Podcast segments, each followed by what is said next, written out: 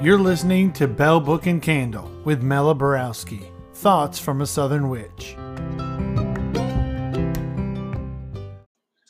Should have studied witchcraft. Should have learned to ride a broom. So me and my black cat could fly through the skies underneath the moon.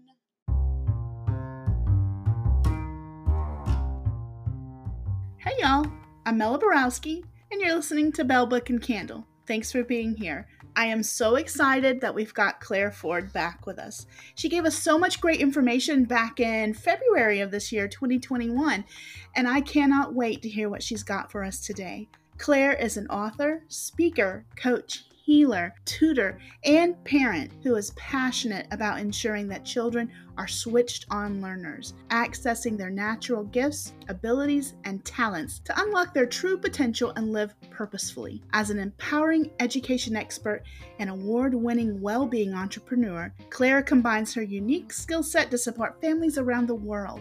Her passion and enthusiasm to get children and young people motivated in learning has been the catalyst for developing the clever and quantum curricula in her global online academy, Switched On. Welcome back, Claire. Hey Mela, it is lovely to be here again chatting with you. Thank you for inviting me back. Absolutely. I was so excited when you said you wanted to come back on Bell Book and Candle. But before we get to the reason that you wanted to come back and speak to us, how have you and Switched On Academy been since last we chatted? Yeah, we have been good. We've been expanding, we've been developing new courses. Uh, you know, I've been getting my downloads. yeah. yeah, and our community's been growing, so that's been really lovely. And of course, over here in the UK, we've had lockdown lifting a little bit. Uh, so it's been really nice to have contact with my students again, face to face, you know, albeit with various parameters in place. Um, yeah. So I've now got a hybrid of online learning, face to face learning, and group learning, which is really, really nice. That's awesome. So I want to ask you about your academy. So was there some sort of specific aha moment that was the impetus to start Switched On Academy?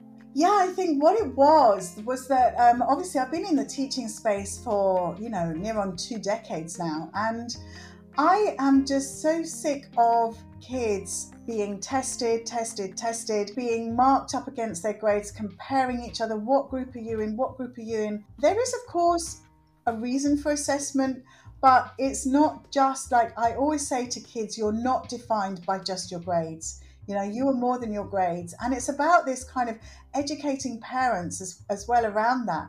And I feel that with this new you know, with COVID, with lockdown, certainly what I've noticed here in the UK, and this may be the same in the States, is that really it was very interesting because some of the children who were at what were considered top schools, good schools, whatever you want to call them, with lockdown, those schools didn't necessarily get their act together in delivering quality online learning when the children couldn't go to the schools. And so it became a bit of a postcode lottery in the sense of how good was the school pivoting in order to support the needs and the emotional and the educational development of the children that they're serving through lockdown.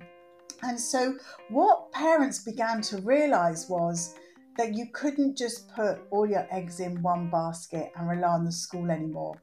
That the mm. parents had to take a role, they had to take a stance, they had to really open their eyes and see what was going on.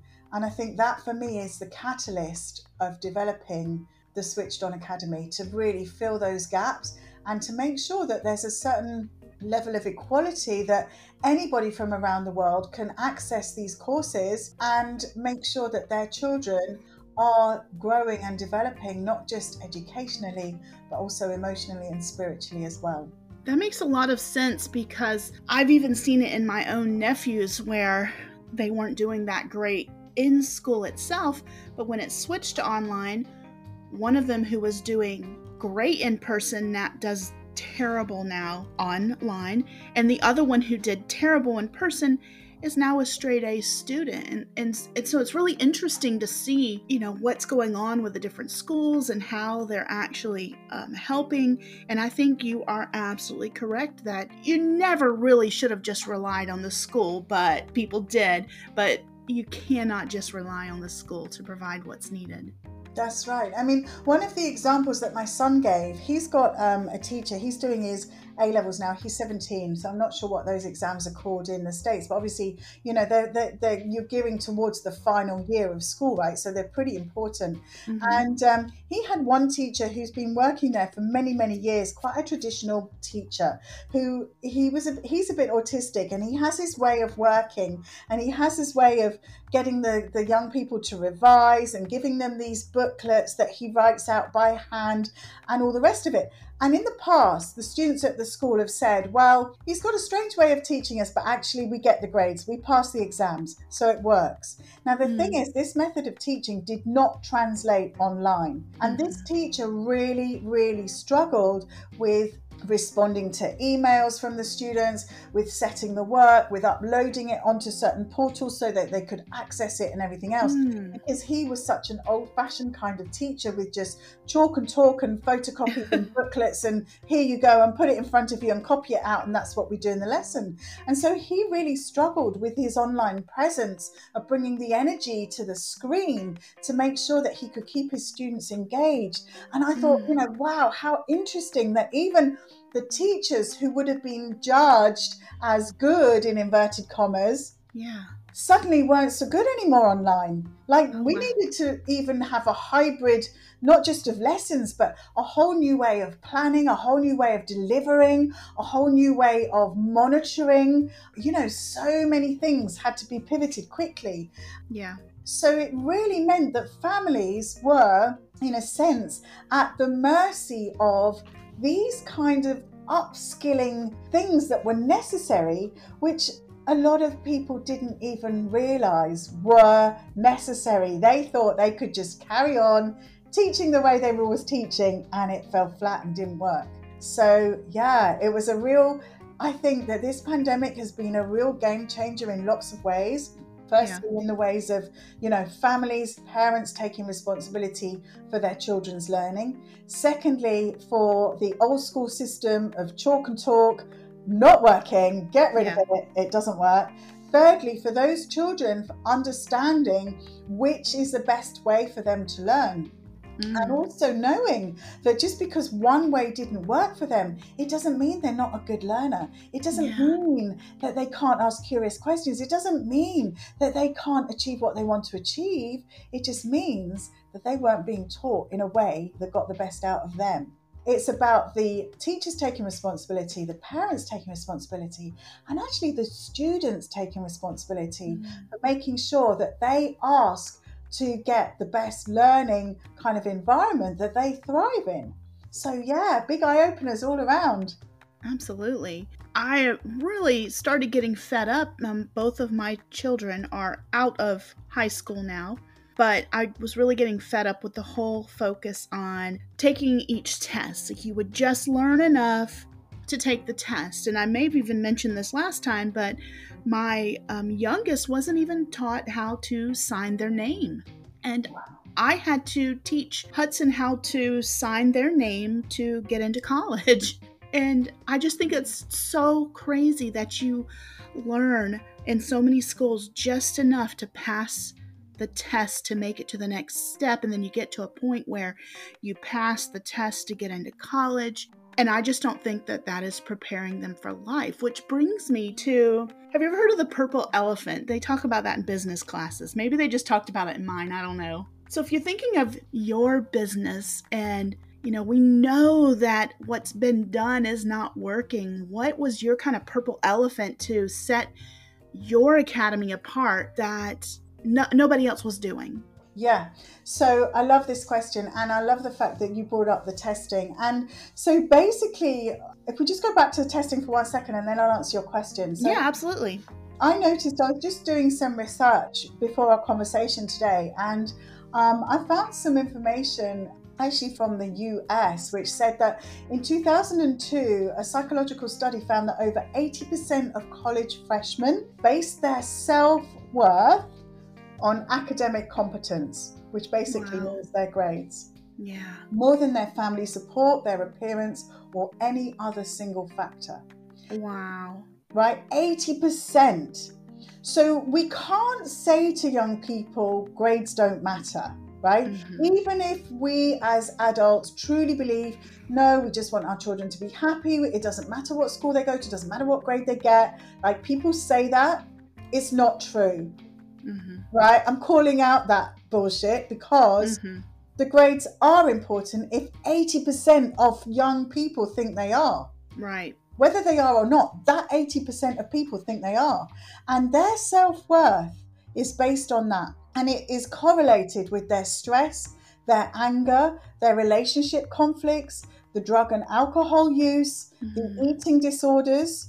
So we can't say grades don't matter because the young people are defining themselves by the grades. Mhm. Now, the thing is that for me, I say children are more than their grades because that allows them to say, actually, I am worried about the exam. I am worried about my Mm. grades. Yeah. But I say to them, okay, I can help you with that, but the grade doesn't define who you really are inside Hmm. that defines a moment in time where you showed up in the way you showed up and you did what you did and you got what you got. But that doesn't have to define who you are. And so Yeah. that's how I kind of meld the two things because you can't just talk to a young person and go, oh, you know, hey, don't worry, this is an antiquated system. It's falling down anyway. Um, employers don't worry about your grades. Um, nobody worries about your grades. It's it's a patriarchal system and it's defunct. And you know, they're going to look at you as though to go, yeah, okay, but you're Right. not going to college to take the exam tomorrow Mm. right? So if we're going to support them with their stress, with their anxiety, with finding their, you know, switching them on to actually be excited about their future, we do have to understand that the grade thing is still a thing. It is Mm. still a thing. But here's the thing to answer your question. What puts my academy apart is that I also talk about their intrinsic motivation. I also talk about learning uh, in a way that is meaningful, purposeful, and relevant. Because then you get the grades anyway. Hmm. Right? Yeah. And so it's not working towards the grades for the sake of the grades, but it's like if you flip it and you actually find out what the young student is interested in, and you present that information in a way that is relevant and meaningful and purposeful to them, then they take control of their learning. And once they take control of their learning, they have that inward motivation, that intrinsic motivation, that drive, that desire to learn. And that is what gives them the grit, the determination, the perseverance, the resilience to learn, which means that they will then get a better grade at the end of it. Hmm. I love that approach. Yeah, that makes so much sense. It's like some of the different ways that people have tried to teach and they didn't quite have all the tools to do it, but they wanted to teach what kids are really interested in. And and if and like you're saying, grades are important. There is knowledge that's important, but you have to approach it in a way that it's not just about taking that next test. I mean, Exactly. applying it to their life and making it fun and just so many different things. Yeah, and making it relevant. I mean, the thing is, Yeah. you know, I've been teaching uh, GCSE maths, which over here is what our students take at the ages of around, you know, 15 or 16. There's lots of stuff in the syllabus over here which makes no sense whatsoever. And I say to the students, I say, look, you know, in, in all my years since I left school, never once have I had to do a simultaneous equation. So the purpose for learning this simultaneous equation and how to do it is simply for you to get a few extra marks in your maths test. Mm. However, when we talk about compound interest, that's another story. Because if you want to make money in your sleep, this is how you do it. And then there all is, right? Yeah, yeah.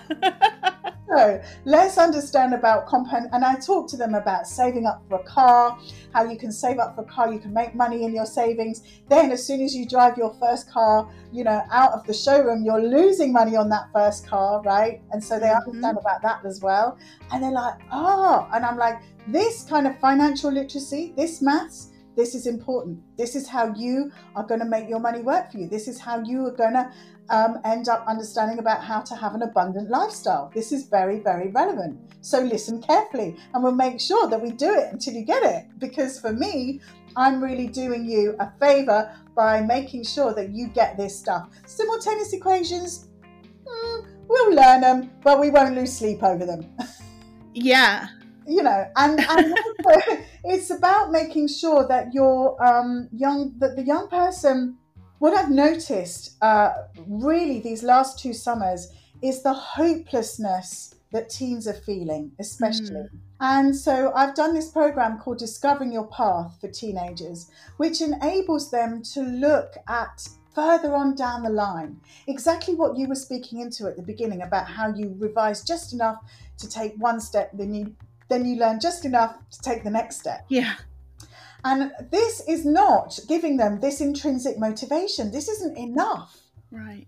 right? This is why they're getting depressed. This is why they're thinking there is no way forward. There's no reason for living. There's nothing that they can become. And Mm. so, this discovering your path has really helped young people tap into the fact that they can have their own values, that they can have a vision, that they're here for a purpose, and that that purpose is their own. It's driven by them, not by society, not by their parents, not by their school, not by their teachers, not by their friends. It's purely up to them to carve out this path that they're on. Then they take responsibility, and by taking that responsibility, they then get that motivation to study whatever it is they need to study to take not just the next step, but to see that further, bigger goal in sight as well.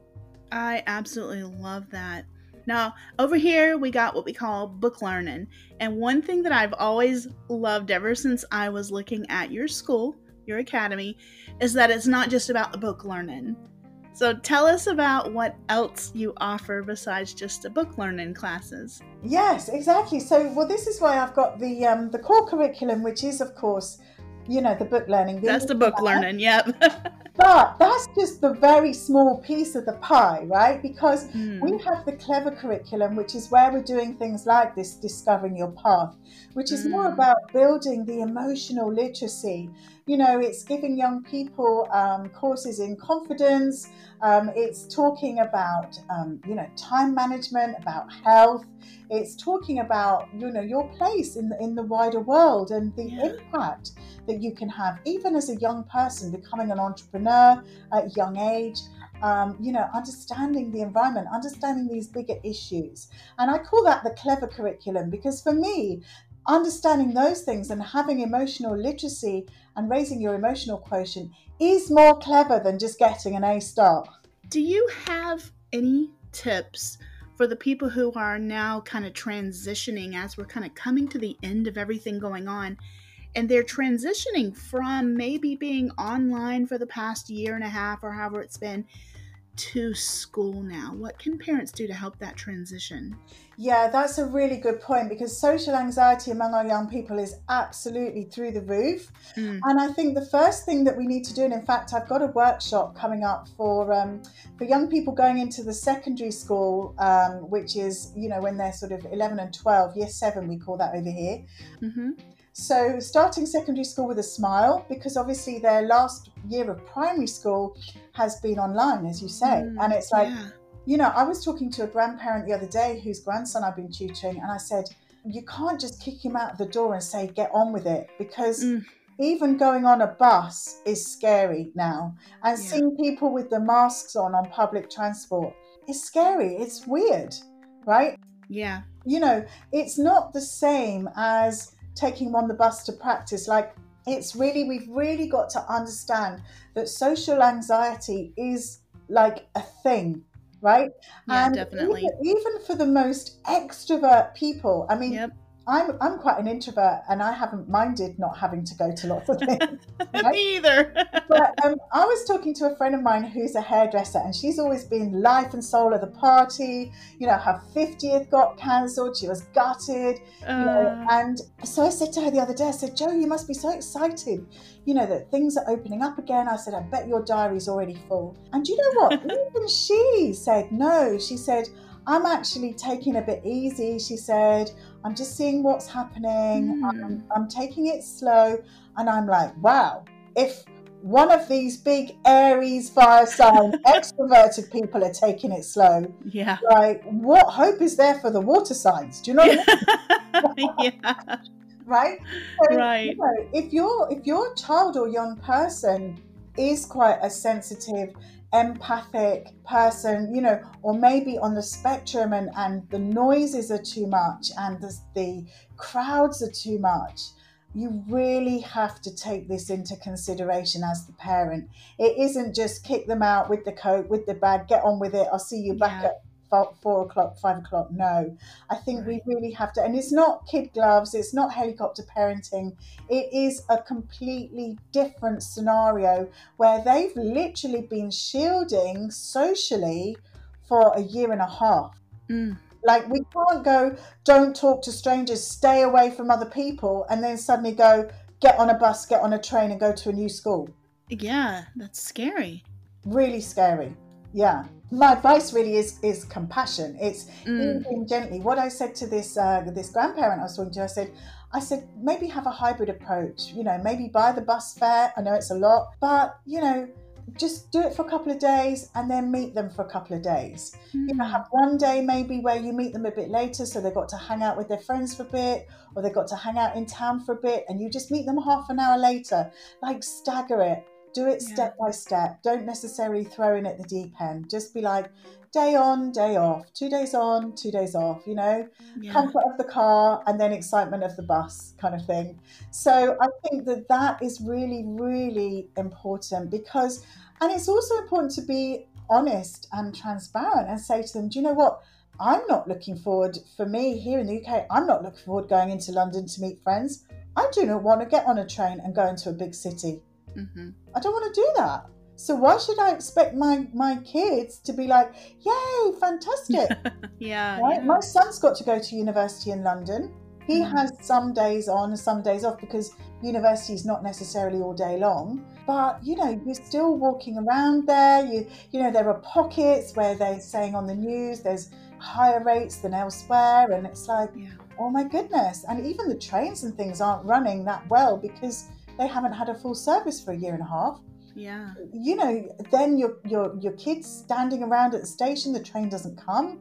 What do they do? You know, it's Yeah. hard. So I think it's about even doing the journey with them. Do the journey with them a few times if you can, and just be like, actually, this is your reality now. Yeah. Let's see what it feels like. So it's that, and also from a friendship point of view, another thing just to let you know, Pamela, is that what's so weird because I said to my son when schools opened up here, I said, "Oh, you must be so excited! You're going back to see your friends. Like you've just been conversing with them on Snapchat, whatever. And now you can actually talk to them and see them." And he was all excited, He's like, "Yeah, it's going to be great." So a few days in, I'm like, "Right, Oscar, how's it going?" And uh, he's like, "Oh." He said, Do you know what, Mum? He said, It's really hard. I'm like, Why? He said, Because none of us have got anything to talk about. Hmm. Because none of them have done anything. Oh wow. So you're like, Oh, you know, what did you do? Nothing. like, uh, okay. Um, and then what do you say? And so he said he's actually taken to chatting with people that he doesn't know very well Hmm. in order to make the conversation last a bit longer over the lunchtime. Wow. I never even thought of that. Yeah. Like small talk is dead. Right? Oh yeah. So if if we're trying to say to our young people, yeah, go back to school, you know, make conversation with your friends, you know, get on the bus, have fun, catch up, they are absolutely dreading all those things. Those things that we as adults are thinking this is going to be great for them. They're going to be socializing again. My son said his schools never felt so toxic. Wow. Wow. That's a lot to think about. And that's a lot of great advice. And parents need to know that because they don't always ask their kids those questions. No, and I would never have thought it. Like, I was like, it's going to be great. He's going to be seeing his friends. Yeah, yeah. getting his independence. Like, it's going to be so much fun. And it's taken, you know, as I say, for even the most extrovert and kind of grounded and confident kids, Mhm. even they're struggling. So, what hope is there for everyone else? Yeah. wow. Now, before we started recording, you were talking to me a little bit about what you've seen with a, a lot of boys recently. Do you want to talk about that a little? Yeah, it's just an observation and uh, really something that just came to me today.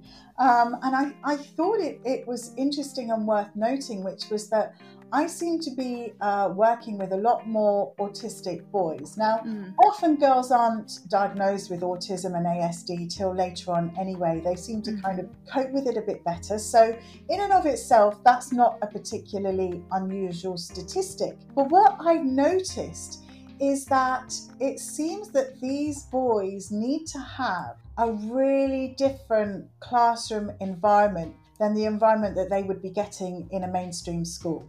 Mm, And what I mean by that is they need to have, I don't know if it's that they're more like slightly high vibration, mhm. slightly spiritually attuned in a different way. I don't know if it's because they're picking up things in a different way and more intuitive, but they need a lot calmer approach. And and when I've been teaching boys over the last 20 years, it, they've always been very physical, roughy tufty, tearing here, there, and everywhere Yeah. you know, dinosaurs, trains, hammering, like not wanting to sit down and, Mhm. and work. But of course, during lockdown, if work has been online, they've had to sit down more. But these boys have really needed, they've needed obviously to run around as well. But I've been putting on, you know, very calming, quite high vibrational frequency music actually, thinking about Mhm. it, you know, for the theta waves, the delta waves, you know, and doing things like coloring, which is quite um, a zen thing to do because you can Mhm. let your mind wander without having to necessarily concentrate on what you're doing.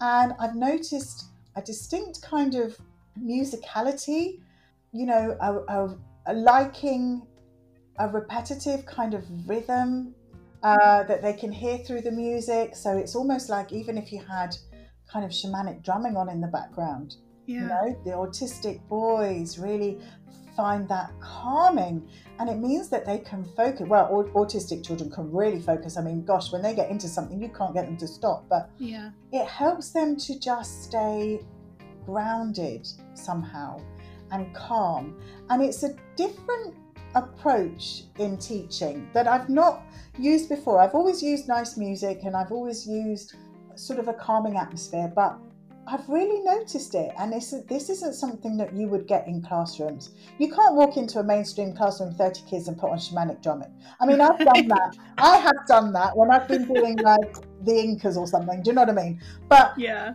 Like I've actually had drum circles in the class, which was so much fun. But I don't know any other teacher who's done that, if I'm honest. um, but so yeah, they need. What I'm saying, I think, is that there's they're on a different vibration. I'm Yeah. noticing kids are on a different vibration. I can say that on your podcast because I know your listeners are going to understand what I'm talking about. Yes. I have noticed a lot of highly sensitive children.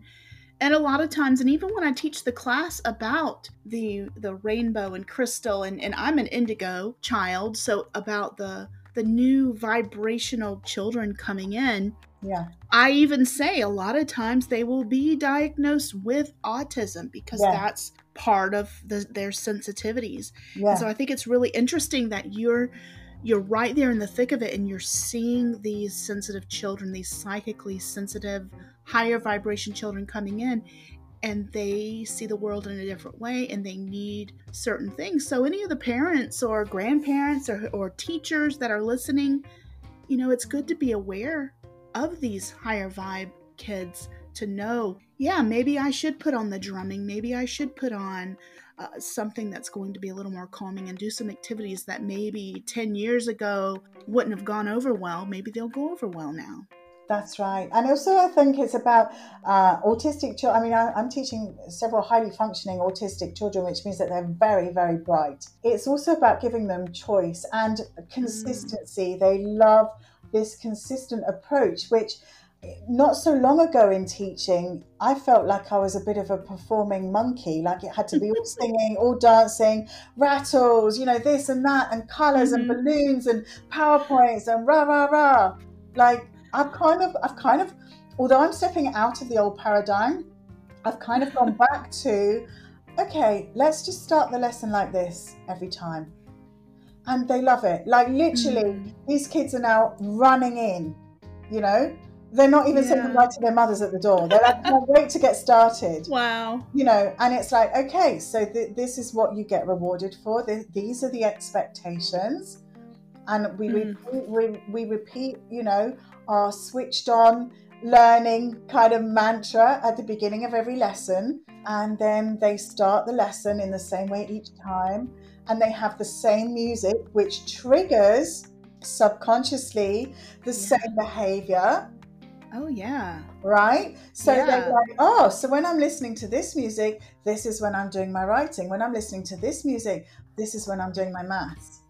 Mm. You know, or this is when I'm doing my creative stuff and so they they used it and they love that and it's almost like it sounds weird but it's almost like non-teaching mm-hmm. like it's getting to a stage where i guess i don't know it's not laying the ground rules as such but it's it's having such such a sort of high vibrational consistent approach that it's almost like telepathically they know what to do next. They go for this piece of they go for that piece of paper. And i love it because autistic children don't like small talk. I tried yeah. at the beginning to do oh you know so how was your weekend? Blah blah blah. And they're like can we just go on with the work? Okay that, that's so interesting because telepathy is one of those things that I have noticed and read about in these highly sensitive children. They actually have the capacity to be telepathic.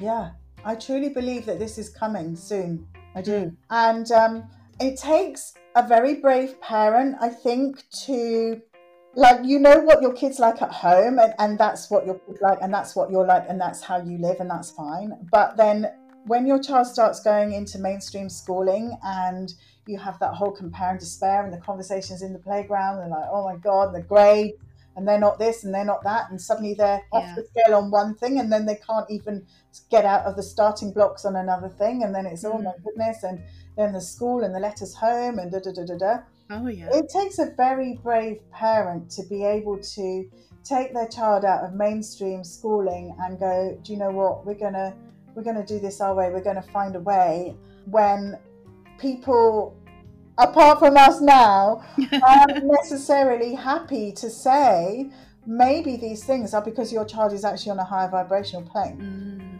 yeah, yeah. You know, and, and best will in the world, you know, a classroom teacher with 30, 29 other children, they don't care about high vibrational planes. They just no. got through the next 25 minutes. Absolutely. And I've been there. So I'm happy to put my hand up and go, that was me. right. right? Because, you know, you gotta you gotta all survive in that environment. There's no high vibration right. or anything.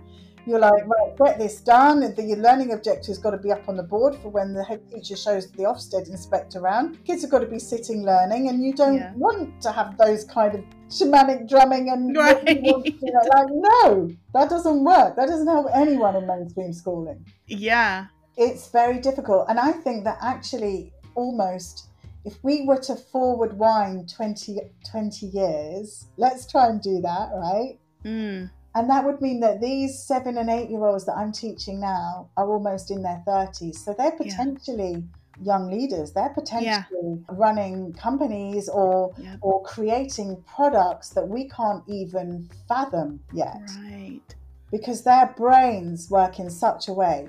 I mean, the way this boy sees numbers in, is incredible. Wow.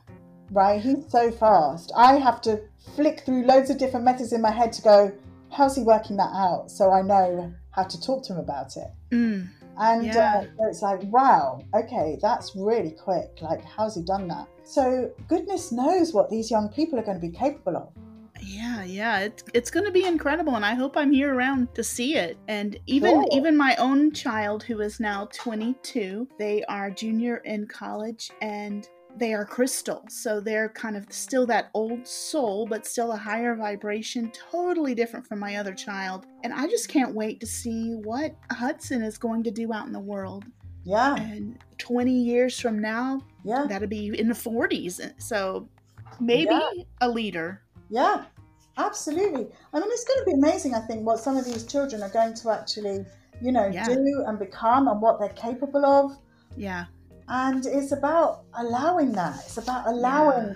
those differences and, you know, acknowledging these things as skills, as Right. attributes, as something to be celebrated, you know, Yeah. rather than something to be ashamed of or embarrassed of or whatever. It's like, Absolutely. well, use these skills to your advantage, and let's really make sure that this is something you know which which we can we can see working for you in the future.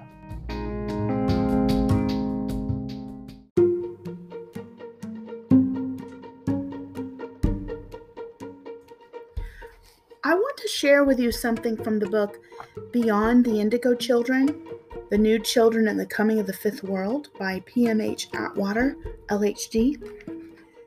And in this book, it talks about the seven types of intelligence and learning styles that teachers must account for in planning lessons. And these are linguistic intelligence, which is highly developed auditory skills logical mathematical intelligence, which is conceptual reasoning, spatial intelligence, just thinking in images and pictures, musical intelligence, sensitive and responsive to musical sounds, bodily kinesthetic intelligence, which are fine motor skills, body oriented, interpersonal intelligence, which is understanding and enjoying people, very intuitive, and intrapersonal intelligence, which, is a deep awareness of an inner world, very reflective. So, of these seven types of intelligence and learning styles, which of these are you? Which of these are the children in your lives?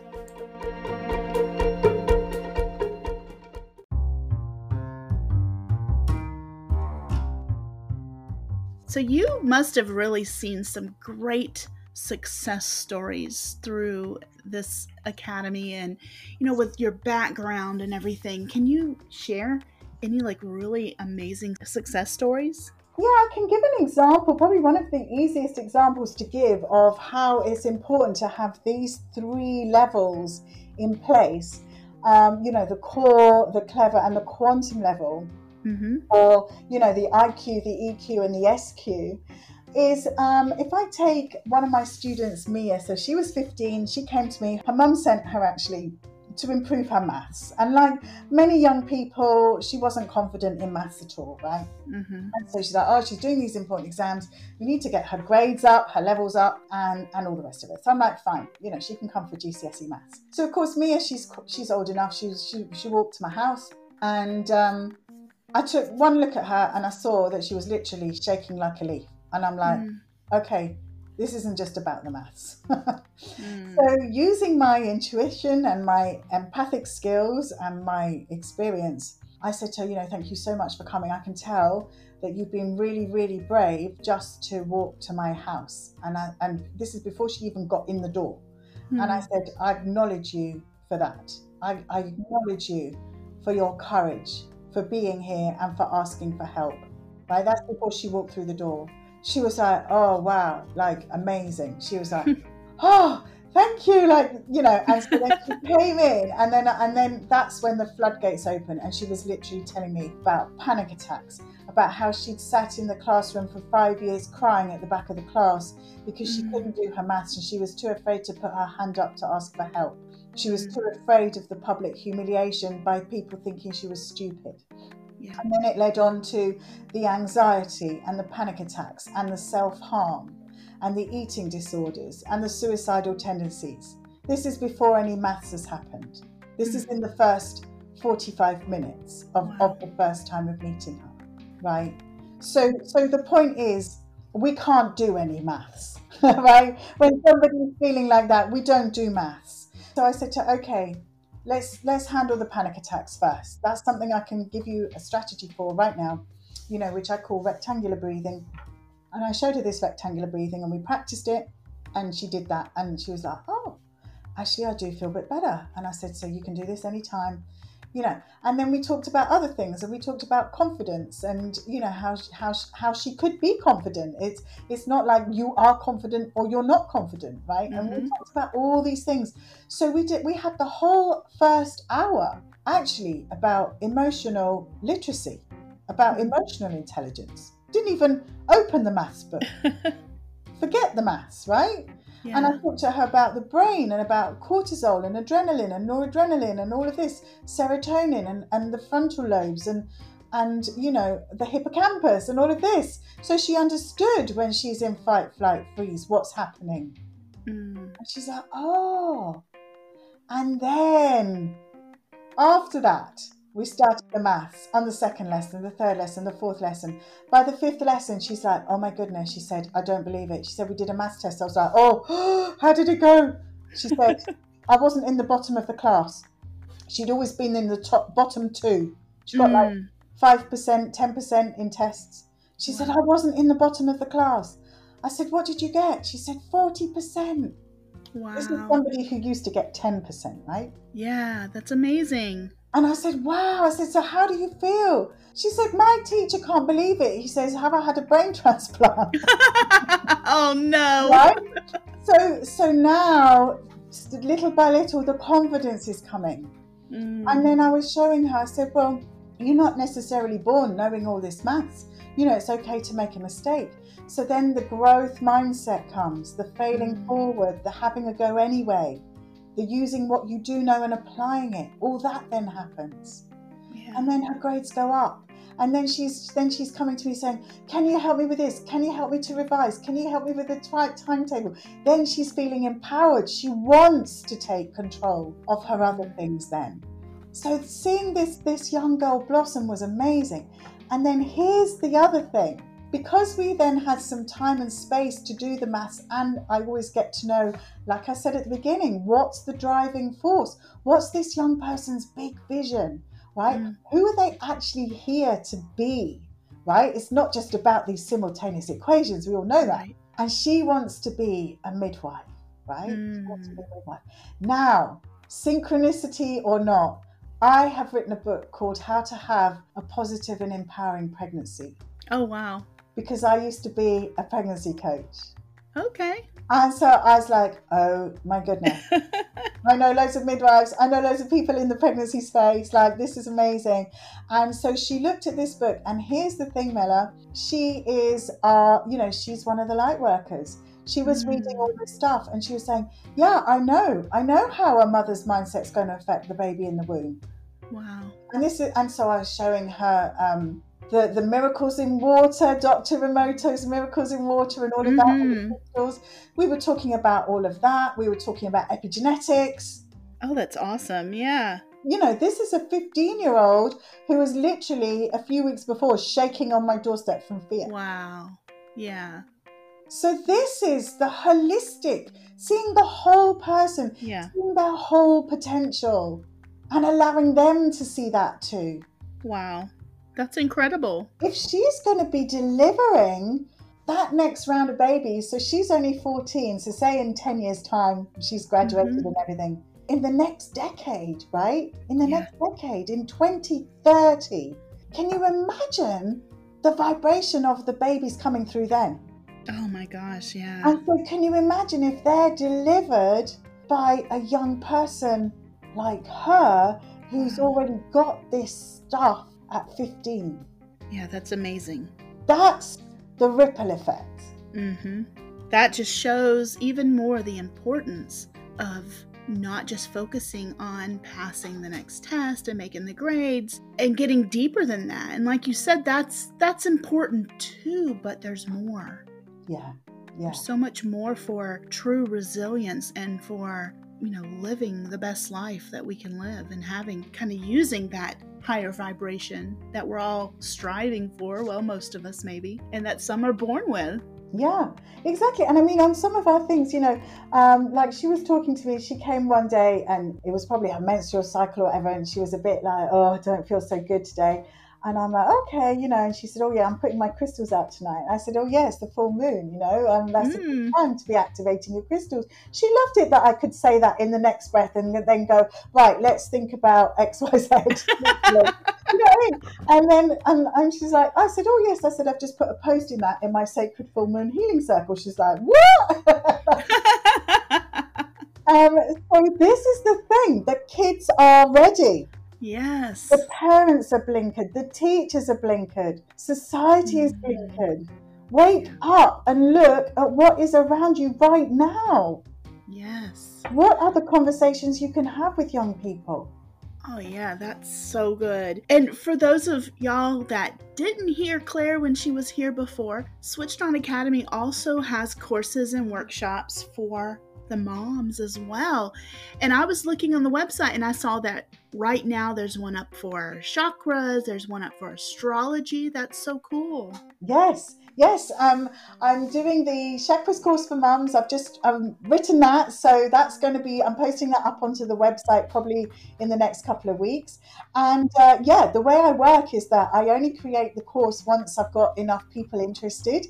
Mm-hmm. So if it says coming soon on the website, but you are interested, all you have to do is click the coming soon button and it will just ask you for your, your name and your email address. And that way I know to contact you, right, when I'm actually doing the course. And then you come through it with me as a beta tester for a lower cost. And mm-hmm. we mm. co create together. That's how I've been making the academy all the way along.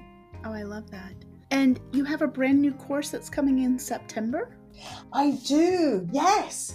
This has been kind of downloaded. This is it's it's a very grounded course. This is um, a complete writing curriculum for kids and it covers uh, it's a year's membership if people want to stay for the whole year it covers 12 different kinds of writing in three main styles writing to persuade writing to inform and writing to entertain and it mm. gives um, lots and lots of different 12 different you know there's a, each there's one each month different kinds of writing and downloadable workbooks q and a's uh, spelling punctuation and grammar support parents also get time to socialize there's a little mm. parents evening um, and so there's all sorts of things like that going on and that really is not so much as a sort of high vibrational thing that's to provide this consistency because yeah. I was fed up, Mela. I was cross actually at how parents and children have been pushed from pillar to post,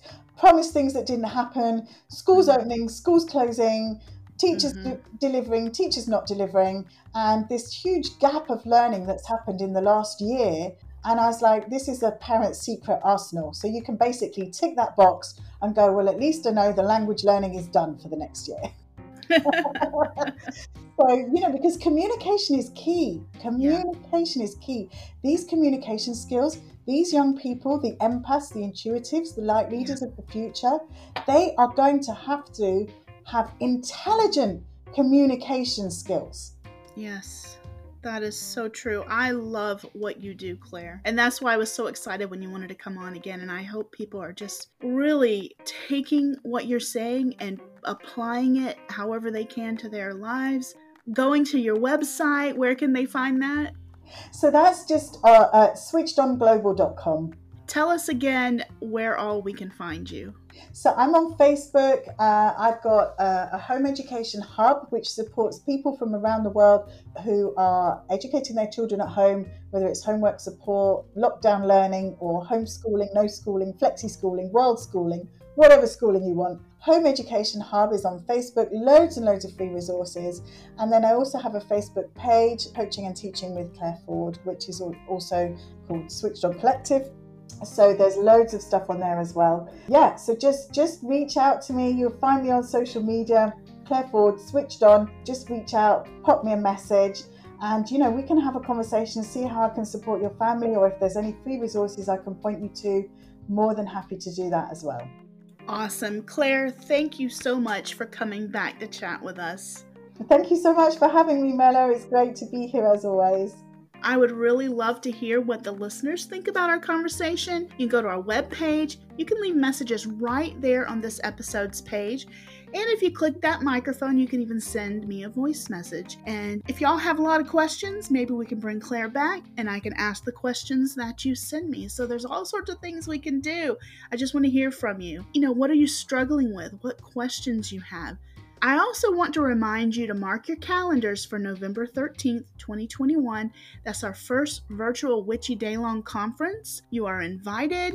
You can find information about the Green Wild Festival for Witches and Mystics on the link that I've provided in the show notes. I hope you'll be there with me. Y'all take care and be blessed.